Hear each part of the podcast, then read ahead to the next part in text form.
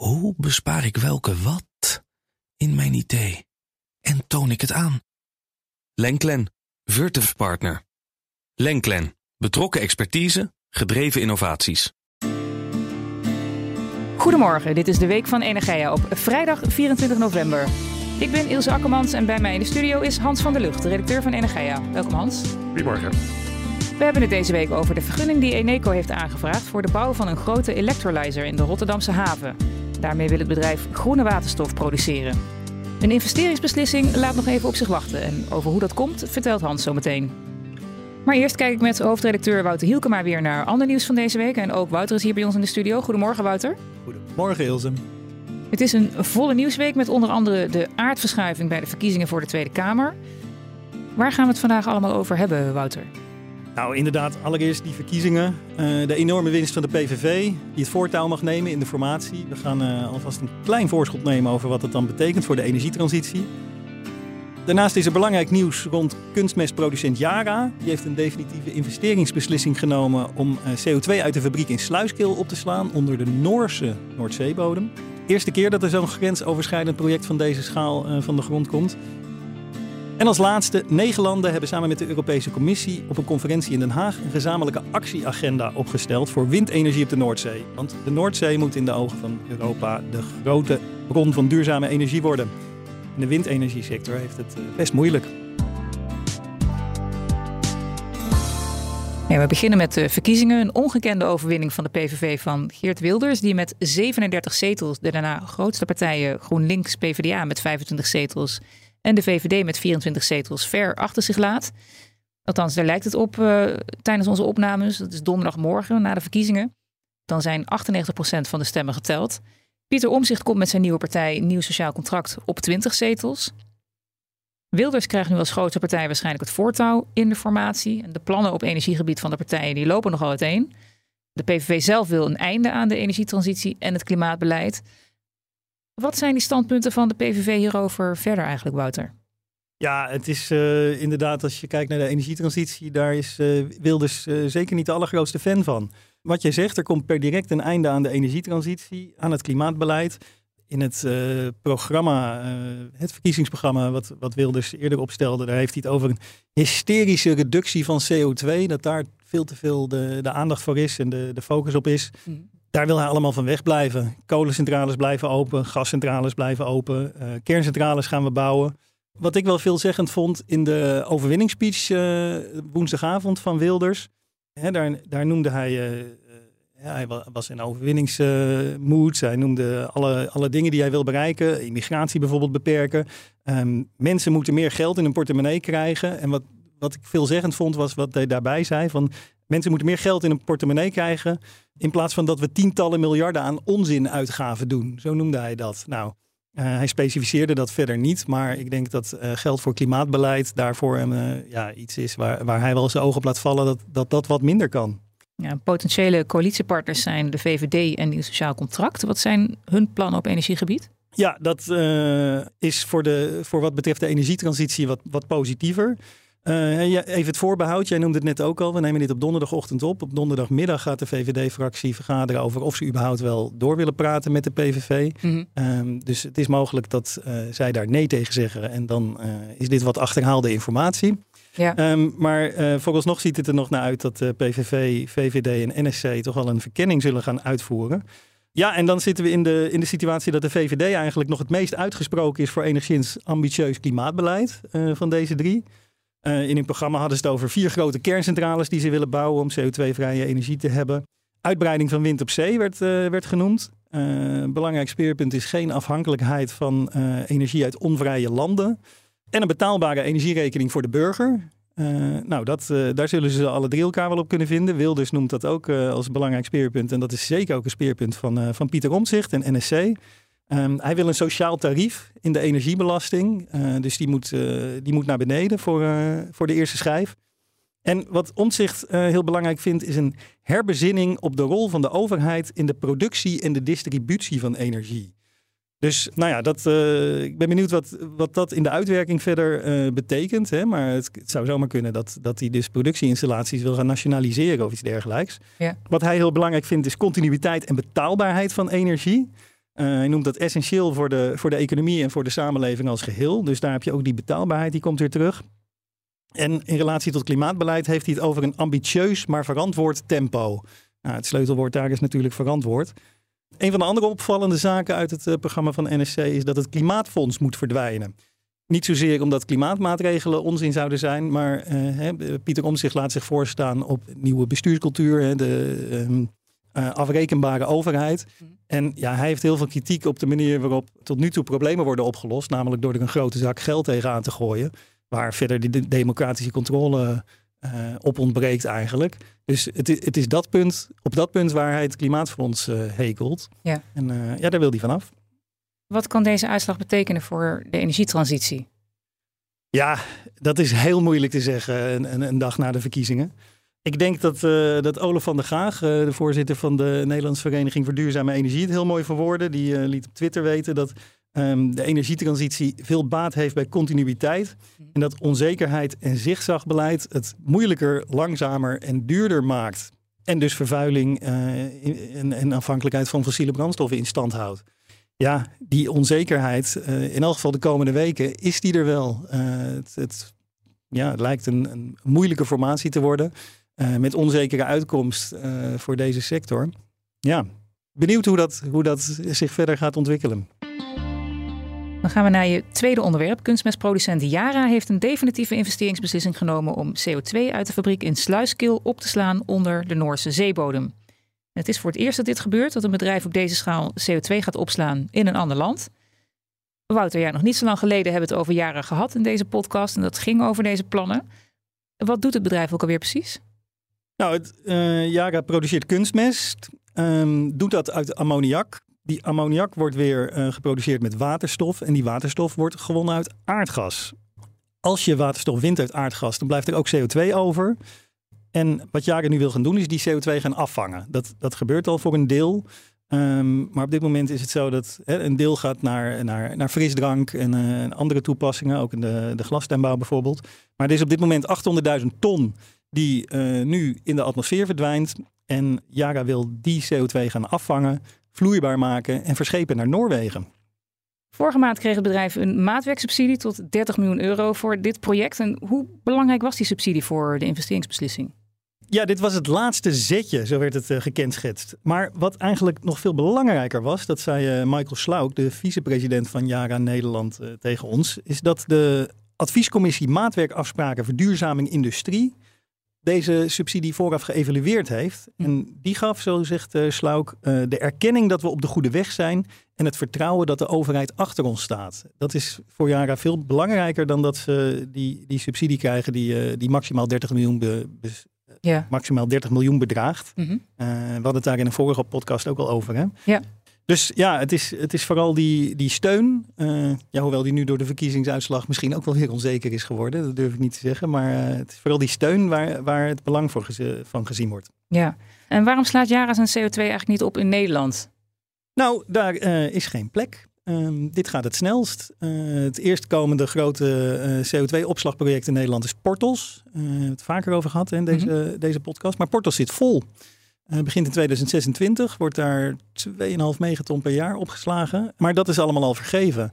Uh, het volgende project wat daarop volgt is Aramis. Uh, maar dat duurt te lang voor Yara. Yara wil, wil gewoon verder gaan. Mm -hmm. En heeft deze route, waarbij dus de CO2 vloeibaar wordt gemaakt, in een schip wordt geladen, naar Noorwegen wordt gevaren en daar in een, in een leeg gasveld wordt, wordt gepompt, mm -hmm. heeft dit als snelste route voor hun verduurzamingsplannen gekozen. Er zitten nog een aantal losse eindjes aan het project, begrijp ik. Welke zijn dat? Ja, uh, er zijn een aantal vergunningen zijn nog niet helemaal definitief. Die komen ook nog ter inzage te liggen, kunnen nog zienswijzen opkomen. En verder is nog, dat is belangrijker denk ik, uh, nog niet de benodigde bilaterale overeenkomst tussen Nederland en Noorwegen uh, is nog niet gesloten. Mm. En dat is toch wel nodig om, om ja, wat juridische zekerheid te hebben over het verschepen van CO2 over grenzen heen. Um, CO2 is toch wordt, wordt juridisch gekenschetst als een, als een afvalstof. Mm-hmm. En uh, ja, daardoor is het wel belangrijk dat daar afspraken over zijn. Uh, maar er is op dit moment geen Europese regelgeving voor grensoverschrijdende opslag en transport van CO2. Dus dat, uh, dat is ook nog wel een los eindje. Dan hebben we nog je derde onderwerp, de gezamenlijke actieagenda die negen landen en de Europese Commissie hebben opgesteld voor windenergie op de Noordzee. Wat is eigenlijk het belang van zo'n agenda, Wouter? Vooral dat er afspraken worden gemaakt, dat er over gesproken wordt. Hè. Nederland Mhm. was, was samen met de Europese Commissie was die rolerend voorzitter van de, van de conferentie. Mhm. Die sinds uit mijn hoofd 2020, dat heb ik even niet goed paraat, maar sinds 2020 wordt gehouden. Dus een aantal Noordzeelanden. Uh, welke zijn het dan? Nou, België, Denemarken, Frankrijk, Duitsland, Ierland, Luxemburg zit er ook bij. Niet echt een Noordzeeland, maar zit er ook bij. Noorwegen en Zweden. En het Verenigd Koninkrijk, uh, sinds de brexit natuurlijk geen EU-lid meer, maar die was aanwezig als gast. Mhm. Deze actieagenda, ja, op zich als je hem leest, dan denk je, ja, de, dat zijn een aantal open deuren en gemeenplaatsen. Maar ik sprak met uh, Jan Vos, voorzitter van de Nederlandse windbrancheclub NWA. En die zei van ja, het belang hiervan moet toch niet onderschat worden. Hij zegt, normaal ben ik ook niet zo van, uh, van de wollige woorden en uh, heb ik liever actie. Maar hij zegt, het is toch wel heel belangrijk dat van al die landen die ministers bij elkaar komen. Mm. Om met elkaar uh, ja, af te spreken hoe die ontwikkeling van windenergie op de Noordzee, hoe die verder gestalte gaat krijgen. Ambities zijn natuurlijk enorm. Er wordt uh, gemikt op, uh, op de Noordzee door deze landen. Wordt er gemikt op 120 gigawatt in 2030. Mhm. Uh, Nederland mikt in 2030, nou 2031 wordt dat, hè, maar neemt 21 gigawatt daarvan voor zijn rekening. Dus hè, kun je nagaan wat daar, daarbuiten allemaal nog komt te staan. Richting 2050 hebben we het zelfs over 30 of 300 gigawatt. nou, dat is, dat, is, dat is fors. Ja, en daarvoor moeten er wel afspraken gemaakt worden. Uh, bijvoorbeeld over ecologie. Dat is uh, natuur inclusief bouwen. En uh, zorgen dat, dat de bruinvissen en de zeehonden en de, en de, vogelpopulaties op de Noordzee daar allemaal geen last van hebben. Ja, Jan Vos zei, in Nederland is daar best veel aandacht voor. vinden we dat heel normaal dat we daarbij stilstaan. Maar dat is internationaal is dat helemaal niet zo gebruikelijk. En dan is het heel goed om in zo'n gremium daarover over te praten. Ja. Ja, tegelijk met de actieagenda kwam er ook een tenderplanning. Wat is daar de bedoeling mee? Ja, uh, transparantie en duidelijkheid over wanneer de, de tenders, hè, de aanbestedingen van de, van de offshore windparken zijn. Dat wordt als heel belangrijk uh, gezien. Uh, ten eerste om, omdat het steun uitspreekt voor, voor de plannen die er zijn. Hè. Er moet, op dit moment is er 33 gigawatt aan offshore wind op de, op de Noordzee. Mhm. daarbij tel ik het Verenigd Koninkrijk even mee. Dat moet dus nog eventjes in de komende zes jaar keer vier om tot die 120 gigawatt te komen. Ja, dan is het wel belangrijk voor, voor uh, de hele keten van windindustrie. Het gaat niet alleen om de windparkbouwers, maar ook om de uh, turbinebouwers. Hè. Daar hebben we het in de vorige podcast over gehad. Die hebben het lastig, hebben het zwaar. Mm -hmm. Maar ook de, de Van Oorts en de, de SIFs. Hè. Die SIF die bouwt uh, de, de monopiles, de funderingen waar die turbines op staan. Van Oort is belangrijk voor de aanleg. Die hele keten heeft eigenlijk ja, zekerheid nodig dat de plannen zoals die nu bestaan, dat die ook daadwerkelijk uitgevoerd gaan worden. Mm -hmm. Nou, door zo'n door zo'n uh, tenderagenda, tenderplanning te publiceren, uh, ja, is dat een, een, een, signaal aan die sector dat de overheden er echt serieus werk van willen maken. Ja, een grote zorg van investeerders in windenergie op zee zijn de stijgende ontwikkelingskosten en het achterblijven van de vraag. Je zei er net al wat over. In hoeverre worden hun zorgen met deze actieagenda nou ondervangen? Nou, doordat dat commitment weer, weer afgegeven wordt. Um, maar wat heel belangrijk is voor de windenergiesector, is dat ook de vraag naar de groene elektronen die ze willen gaan produceren, die groene stroom, uh, dat die ook op gang komt. En dat is geen onderdeel van deze agenda. Dus uh, hè, dat is ook, uh, ook in vorige podcast hebben we het daar wel vaker over gehad. De verduurzaming van de industrie, met name via elektrificatie, moet eigenlijk gelijk opgaan met die plannen van het bouwen van offshore windparken. Mm. En uh, ja, dat, dat blijft een, uh, een punt van zorg voor de windsector. Dankjewel, Wouter. We gaan het hebben over Eneco en de vergunning die het bedrijf heeft aangevraagd voor de bouw van een grote electrolyzer in de Rotterdamse haven. Daarmee wil Eneco groene waterstof gaan produceren. Maar een investeringsbeslissing laat even op zich wachten, want er zijn voor elektrolyseprojecten in Nederland wat belemmeringen. Over welke dat zijn, praat ik in deze aflevering met redacteur Hans van der Lucht. Hans, laten we eerst even kijken wat Eneco precies wil met deze electrolyzer. Ja, Eneco heeft met uh, het moederbedrijf Mitsubishi uit Japan een joint venture opgericht, Eneco Diamond Hydrogen. De joint venture wil, een, uh, uh, wil de zogeheten Eneco Electrolyzer gaan bouwen Mhm. in de Europoort Rotterdam. En daarmee wil het met groene stroom van wind op zee, wil het groene waterstof gaan produceren voor de industrie en de verduurzaming van, van allerlei processen. Die waterstoffabriek moet uiteindelijk groeien tot een vermogen van 800 megawatt en met een jaarproductie van 80 kiloton waterstof. En dat is gigantisch. Ter vergelijking, het, het, kleinste, of het grootste project tot dusver in Nederland heeft een vermogen van niet meer dan 2,5 megawatt. En hoe concreet zijn die plannen nou van uh, Eneco? Ja, de, er is een aanvraag ingediend voor een vergunning. Dus dat is, uh, het is nog heel vroeg in de voorbereidingen. Een investeringsbeslissing zal nog jaren op zich kunnen laten wachten. En waarom is dat zo, dat het zo lang kan duren? Ja, er zijn wat, er, er is ja, vooral een, een nieuwe hobbel opgekomen voor electrolyzers. Even wat electrolyzers doen. Ze produceren uh, met behulp van stroom uit water waterstof. Mm. Verbruiken dus heel veel stroom. En in Nederland is het zo dat de stroomverbruikers de netkosten betalen. Een uh, gascentrale of kolencentrale of windpark betaalt geen nettarieven. Mm. De verbruikers wel. Electrolyzers betalen dus uh, heel veel aan transportkosten voor alle stroom die ze gebruiken. Mm. Maar eigenlijk de bedoeling is dat waterstof als een soort buffer gaat dienen, als een energiedrager om uh, stroom voor langere tijd op te slaan.